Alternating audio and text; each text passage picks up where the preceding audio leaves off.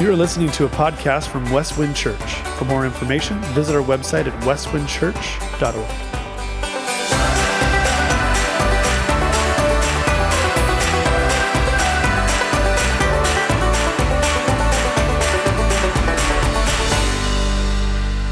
Well, good morning. How are we all doing? Oh, wow. You guys are kind of chiming in there. I love it. Uh, my little table. Uh, so th- I'm just going to go right into it. I'm not going to tell some story or bring out soda cans. Sorry, guys. Um, and so if you're here last week, we were wrapping up chapter 10 and then part of chapter 11, diving into that. And so, uh, if you if you weren't able to, to be here last week or catch that online, um, just here's the recap of it. We've been walking through. Peter received this vision uh, as he was praying that the Lord just spoke to him and said, Hey, Peter, this, this gospel, this story of what I've done, the power of, of the cross and the resurrection is not just for you, the Jews, but for the whole world. And so I want you to go and, and lead the way, shape the change that is going to happen in what we now understand to be the gathering God's people, the church. I need you to lead the way. People are looking to you to go. You started this thing, and I'm going to help you take it to the next level. And so these guys are going to come. They're going to they're knocking at the door. Go down and greet them. It's going to be okay. Go with them, but go to people that your heritage and your history and your storyline has said don't spend fellowship. Don't be in fellowship with these people. But I'm telling you that that is good. It's not just okay, but it is good to do that. And so Peter went with them to this man Cornelius' house. And he sat down with Cornelius, and Cornelius shared his story that I was praying as well, and the Lord told me to send for you, that the Lord is working um, through both of us to bring us together, not just for you and I, although the words of Peter sharing the gospel transformed and shaped and opened Cornelius' understanding of the gospel to a whole nother level. And then the people around them that heard that story just exploded with the goodness of God, the grace of God that they chose to follow after the gospel, to follow after Jesus, to walk with God in holiness. And so Peter is taking this in, and the Spirit falls on this place, and, and all of this stuff is happening. And Peter makes this amazing statement. It's like, if, if God's in this, who are we to get in the way? Amen. So if God's doing this, I, I'm, I know that I've, I've kind of a little bit, somehow I, I, I rose to this place to where I have some authority, but I'm not it. I'm just a man too. And if God is in it, let's get out of the way to let God do what he needs to do. And so he baptizes those new believers right on the spot, as scripture leads us to so many times. And then he heads back to Jerusalem because the Jews are now saying, Wait, what did you just do? You just went and had fellowship with the Gentiles. You're not supposed to do that as a good, God fearing Jew. And Peter tells them the whole story that I just shared with you. And they come to this place where they're just silent because they began to realize that God is doing a different, a new thing. And they extolled and glorified God because God's doing a new thing. It's pretty awesome. We get to say amen to that again on week two and go home. And remember that God is doing a new thing, similar to what we just celebrated in worship and in communion, that God wants to do a new thing. He's going to take all that He's been teaching you and expand that. He's going to illuminate that for us so that we can see He wants to do a new thing. And so, what Luke does in his narrative of the, of the book of Acts is he's layering the timeline a little bit. And so, starting, we're going to be in Acts chapter 11, so grab your Bibles. Um, we'll have it on the screens as well. But what Luke is going to do here, starting in verse 19, he's, he's layering the timeline. What I mean by that, he's really going to pick us up back in what happened in chapter 8. So by chapter timelines, we are a few chapters after that. If you're good at math, anyone not good at math? Because I can like map it out for you. Brett is the only one. You got it? You good? 8, 9, 10, 11. They all in order. Okay. So uh, he's layering that out because he's taking us back to after Stephen was uh, stoned and killed. And the persecution began for these new believers, for the now new church. And he's using Peter's story because what follows out of Stephen's stoning and death and in that persecution is we see the expansion of the church moving beyond Jerusalem. And this is a huge deal Because at first, at Pentecost, the, the reception of, of, that movement of the Spirit primarily fell on what we see in the book on, on the Jews. And God, as He told Peter, like, but it's going bigger. We're going, we're going all over the place with this, Peter. Like, hang in there. Things are going to get a little different on you, but it's going to be good. And so Luke circles back around, layers the timeline, and says, let's go back, because remember, the church is now being persecuted for what they're choosing to believe. And it's interesting to see where some of that persecution comes from. Some of it may be coming from Roman Empire, from Romans. Some of it may be coming from uh, the spiritual leaders, the, the Pharisees, the Sadducees in the Jewish culture, because this is a huge change and shift for them in their understanding of what they've been called to and what and, and, it's hard for them to kind of grasp what, what the lord so clearly spoke to peter and to, cornelius. So they're receiving a little persecution from within the fellowship. Uh, but they're also receiving persecution from just the world around them. The world is just working against them. They're starting to feel this there's this dude named Saul who is all about persecuting. We learned about him over these last few chapters and the change that, that the Lord made in him to make something new, to give him a new name as Paul. And we're going to see that, that Luke takes us back to his name Saul because we're going to see something new in the beginning of this. So these uh, 10, 11 verses are awesome. So I want to read through it and then I want to point out a few things and I want to hang out on one of them.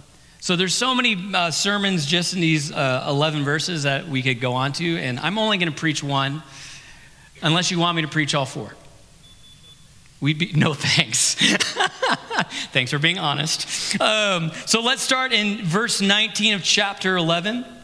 If you got your Bibles, you got your devices, you can look out here in the screens as well. And it starts here. Now, those who were scattered because of the persecution that arose over Stephen, flipping back to where we saw in chapter 8, traveled as far as Phoenicia and Cyprus and Antioch, speaking the word to no one except the Jews. Make a pin on that one. We're going to come back to that. They were speaking the word to no one except Jews. But there were some of them, men of Cyprus and Cyrene, who on coming to Antioch spoke to the Hellenists, also preaching the Lord Jesus. And the hand of the Lord was with them, and a great number who believed turned to the Lord. The report of this came to the ears of the church in Jerusalem, and they sent Barnabas to Antioch. When he came and saw the grace of God, he was glad, and he exhorted them all to remain faithful to the Lord with steadfast purpose. For, speaking of Barnabas, he was a good man, full of the Holy Spirit and of faith. And a great many people were added to the Lord. So Barnabas went to Tarsus to look for Saul, who we now know as Paul. And when he had found him, he brought him to Antioch. For a whole year, they met with the church and taught a great many people. And in Antioch, the disciples were first called Christians. Now, in these days, prophets came down from Jerusalem to Antioch. And one of them, named Agabus, stood up and foretold by the Spirit that there would be a great famine all over the world. And this took place in the days of Claudius. And so the disciples determined, everyone according to his ability, to send relief to the brothers living in Judea, which is where this famine hit the hardest. You can see this. Josephus is a historian, a Jewish historian, and he speaks of this in his historical accounts that they were hit the hardest in Judea. And they did so, meaning that they sent those, those, uh, those, that relief to the, the believers in Judea. They did so, sending it to the elders by the hand of Barnabas and Saul. So here we are, we're kind of pulling in this a little bit, and there's a few things that I just want to point out because I want to encourage you guys to dig into a little bit on your own. Because these are the three other sermons that are pretty cool.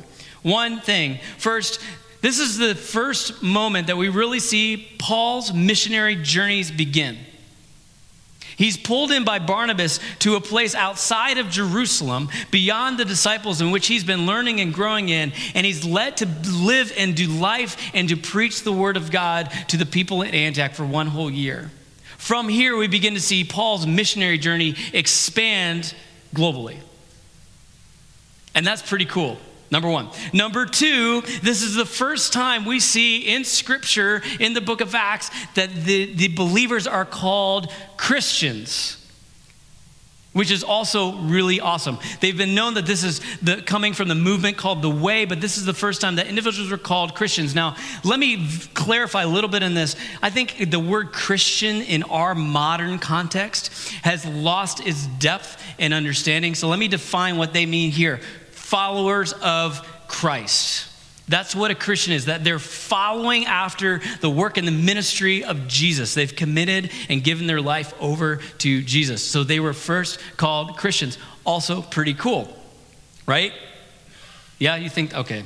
Um, and then this is the first mention in in the book in the new testament but let alone in the book of acts that we see the word elders elders are introduced into the structure of the body and the gathering of believers, which is pretty cool because we see this understanding that there's leadership in the church. That there's a mission and a purpose and a direction that is being led out by these leaders. And we're going to see that come out through not only the book of Acts, but through the rest of Paul's letters to the church as well. It's a pretty big deal. So there's three big firsts that we see in these 11 verses which are amazing. And I think these three things really do set up so much of what we'll understand out of the latter half of the book of Acts, but all the other letters out of the New Testament that come following the book of Acts. Amen? Is that good? You guys got those down on your notes? Because I'm not talking about them anymore. The one thing that stood out to me out of these 11 verses was this one thing they sent Barnabas. And Barnabas was a man of encouragement. What his name means. He's a man, and they give his the best possible uh, CV you could ever, or, or uh, um, resume you could ever give for this guy. For those of you guys don't know what a CV is, I guess. Um, he was a good man, full of the Holy Spirit and of faith. What else do you need to know about this guy? He loved God, and he was faithful, and he was good he saw beyond just himself and, and, and, and, the gifts and the skills that God had given him, but he saw God move in so many bigger and broader ways, and he loved that. So he's a man of faith and of the Holy Spirit, and he was good. And this is what he encouraged them. And as I was studying for this weekend, this is what stood out to me so much so that I felt like this is exactly where God wanted us to be today. In verse 23. When he came and saw the grace of God, he was glad. And he exhorted them to remain faithful to the Lord with steadfast purpose. When Barnabas came into the situation, there's a lot of uncertainty, a lot of unknown, there's persecution, there was newness, there was a misunderstanding and he saw the grace of God in it all. And his encouragement wasn't, no, you need to go be circumcised, or, you know, you need to stop eating these things, or you need to start fellowshipping in these ways, or you need to do these things. Here's the list. Let me, I, I got it out for you. Do these things as followers of Jesus. No, no. He just simply said, remain faithful to the Lord Jesus with steadfast purpose. And, church, that's where I want to go today with you. To bring that same encouragement to us in this place. Because there's a lot of different things that we are experiencing in our world compared to their world. But I think there's also a lot of, a lot of them that align with what we're going through in our world today. And I love, I was looking up this, this verse in other translations and um, in, in the message where Eugene Peterson kind of builds it out. He says, stay with it your whole life. Like when you look down the line, like don't just live in this moment, but look way ahead. Like as far as Jesus has taken you, you go with it. Uh, in the Holman Cullman, it said, remain true with a firm resolve. And I love that. And in the NIV, it, it says, remain true with all of your heart. And I, that made me, as I was reading that, it's like, it's the Lord's command. Love the Lord with all your heart, soul, soul, mind, and strength, right? And I love the NASB with resolute heart. There's just something about the word resolute for me that just says, I am, I am standing solid and firm. I am immovable in the gospel. I am immovable in the goodness and the grace of God. I will stand rooted and planted in the cornerstone. That is Jesus. Now, there's all of this stuff that is going on around us.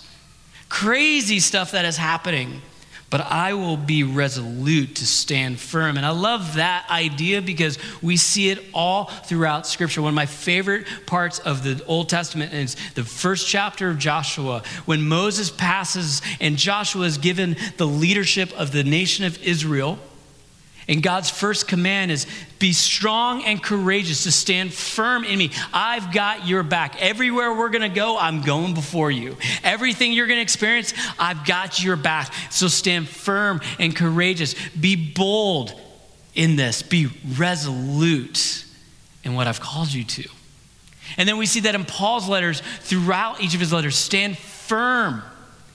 Be bold it's a message throughout, we, throughout all of Scripture that we have to hold on to. And it's not about what's going on around us, but it's about who we are and who we are in in the person of Jesus. That we can stand rooted, resolute in the Lord Jesus. Such a good word. You should write that word down. If you don't know it, or you should look it up. It's a good word. It says a lot about where we've come from, about where we are and about where we're going. So to remain steadfast and to remain faithful is his encouragement. And there's a lot spinning in these verses too. Because if you go right back to the first one, that the, the Jews, although they've heard Peter share that, hey, God is doing a new thing that is beyond just us.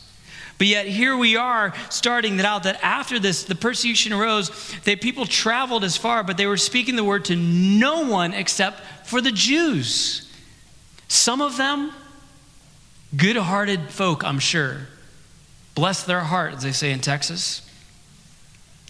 But they didn't get the new message. They didn't yet let their understanding grow and expand with what God was doing in the world. Because they, they, they're like, but this is, this is just for us. We're the chosen nation, we're the ones. And maybe they didn't blatantly just say the Gentiles, like they don't, they don't, they're just, they're just Gentiles, like they don't need any of this. But they, they made a statement by saying that we're just going to talk to the Jews. They missed the moment they missed the moment in that. And so there's a point that for Antioch to realize, like, why, why, don't, why don't you care for us? Like, wait, is there, because we're, we're sensing something here, God's doing something, but, but I feel like you're going to the other direction saying that we don't need it. But, you know, and so you kind of, you have to speculate a little bit into that. I know that's hard to do with scripture. But we see it kind of come off this page. But yet there's a few that went to Antioch and, uh, and, and to Cyprus and Phoenicia, and they, they started spreading and they started preaching Jesus too. And I love how Luke writes this. And the Lord was with them. The Lord revealed a truth to expand their understanding, and they grasped it. This group of guys and gals grasped it. They said, Hey, God wants us to go. Let's go. God said, This is beyond us. This is, this is something new. This is for everyone. So let's go take it to everyone. And let's get the word out and the Lord was with them. He blessed their faithfulness to remain steadfast, to, to be resolute in the gospel.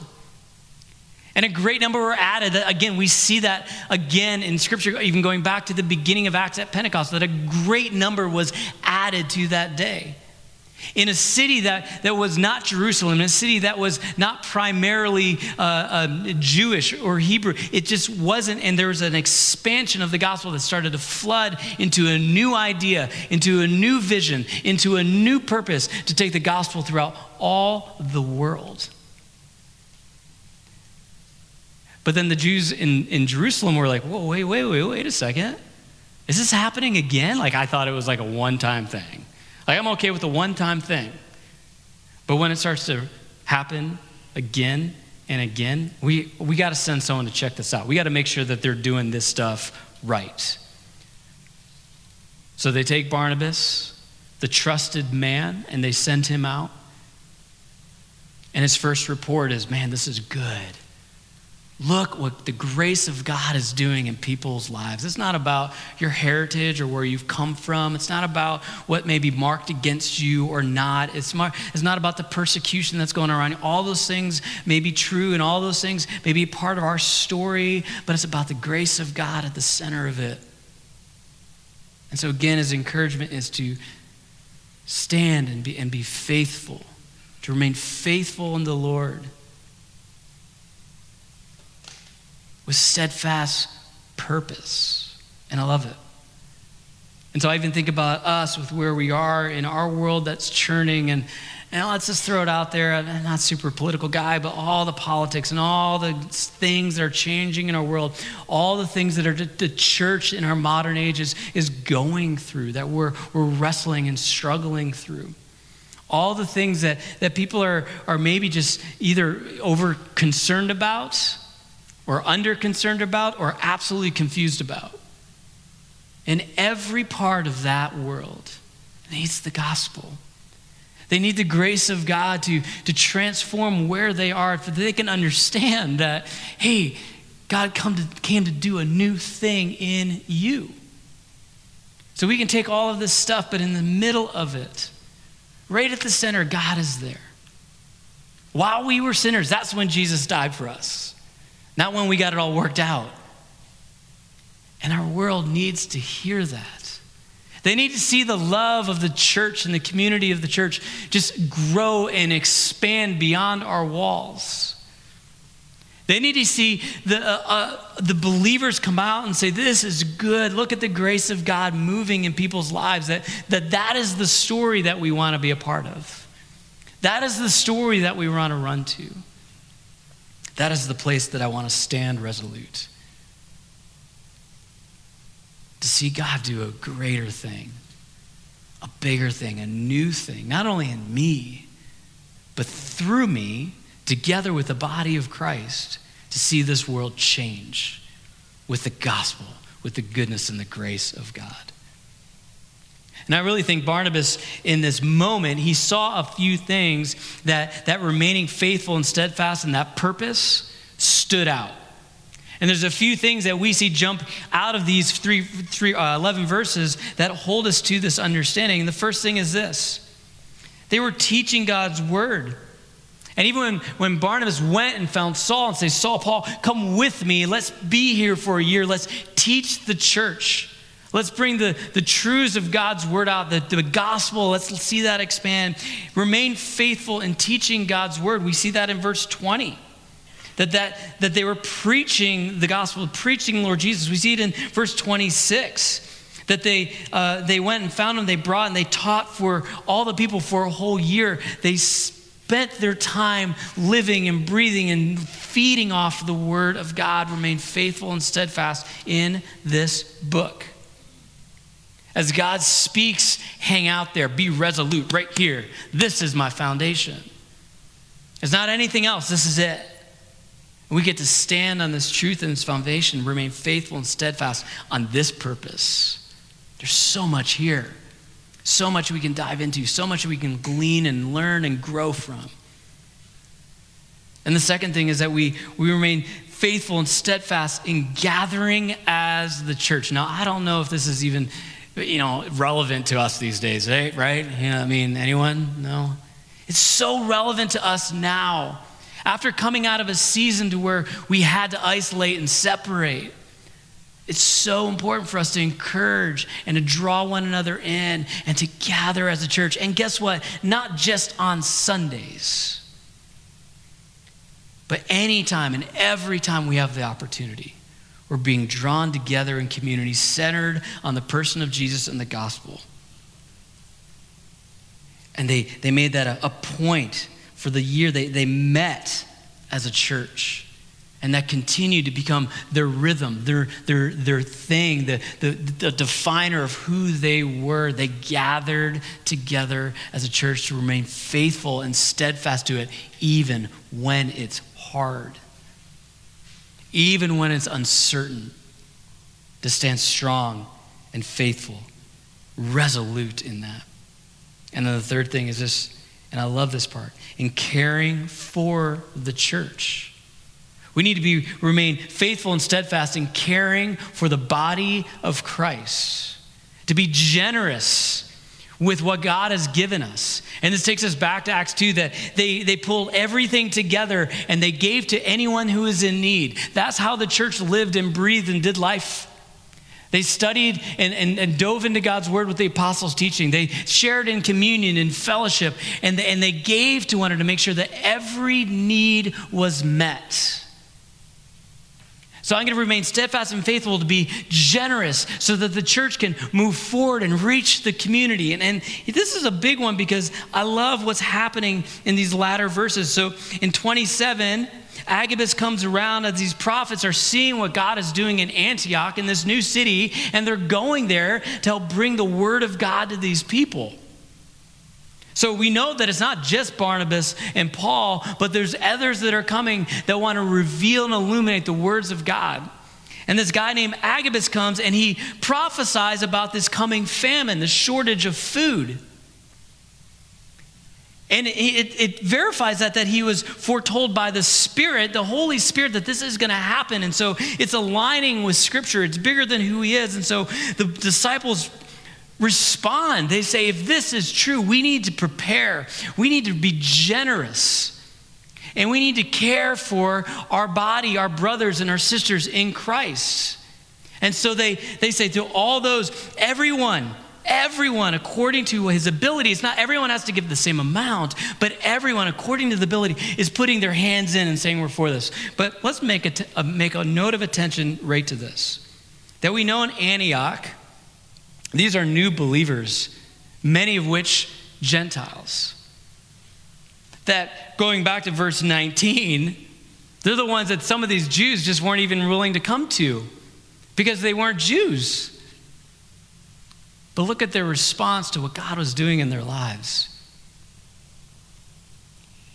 They, they sent uh, relief to the brothers in Judea. Guess who lived in Judea? The Jews. So these new believers, these new Gentiles, they looked at their brothers, their brothers, and they did so. They followed the directions of their leaders and they sent the relief, food to these brothers and sisters in the church. As God was doing a new thing, they were understanding that, hey, this isn't this is not about us either and we get to care for one another. Even those that might be persecuting us, even those that we may see as our enemies or we've known as our enemies or we've known as people that maybe just don't care, but we're still going to care for them. Again, it's not about who you are necessarily, but or where we've come from, but because of what God is doing in me now, I'm going to be generous with, with who I am and what I have for the body of Christ to the glory of God, that we can care for one another, not just here in our context in Antioch, not just here at Westwind Church, but beyond Westwind Church. To, to other churches? Might we be able to care for other churches in our area to see the gospel work through those churches too? May churches stop competing with one another and start working together for the good of the gospel.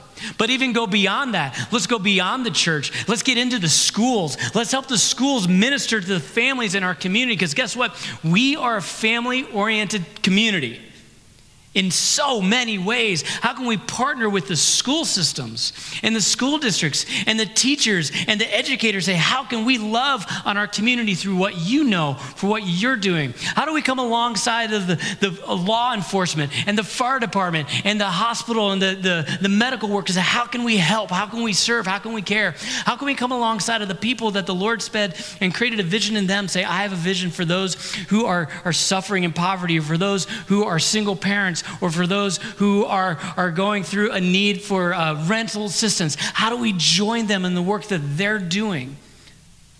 Like, let's go with them, let's be generous with them.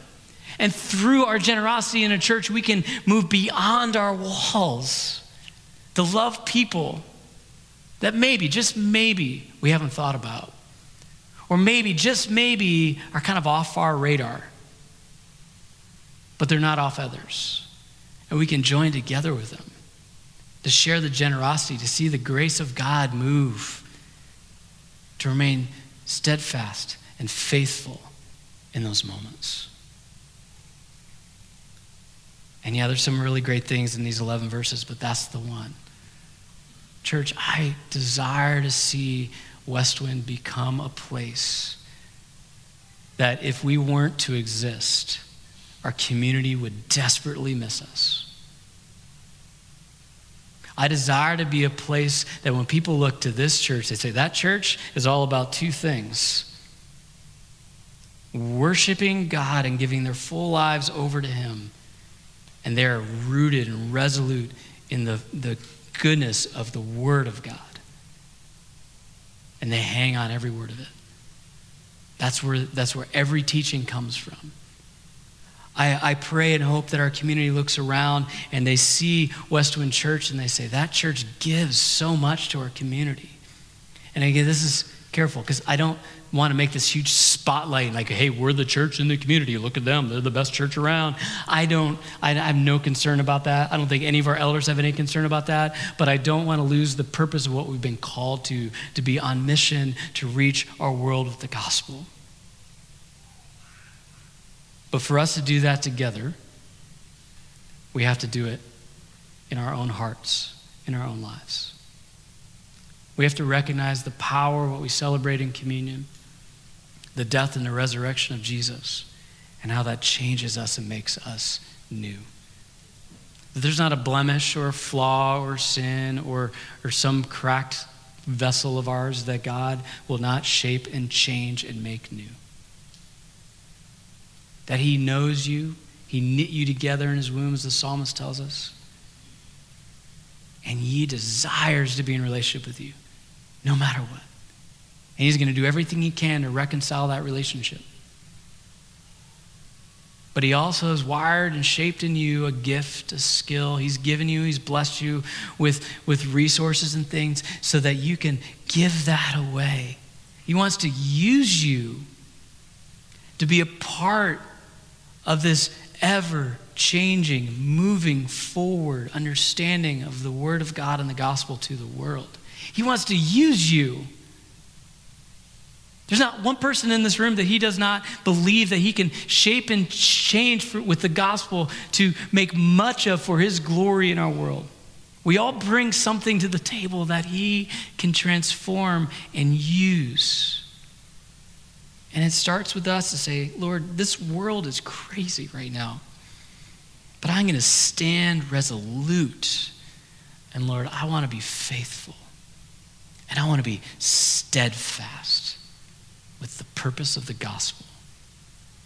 I'm going to be resolute in my study of the word. I'm going to be resolute in my gathering with other believers so that I can grow in who you are. I want to be resolute in loving this world practically to be the hands and feet of Jesus to a world that we may be the only Jesus with skin on that they ever interact with. I want to be there. I want to be there. And it starts with our hearts.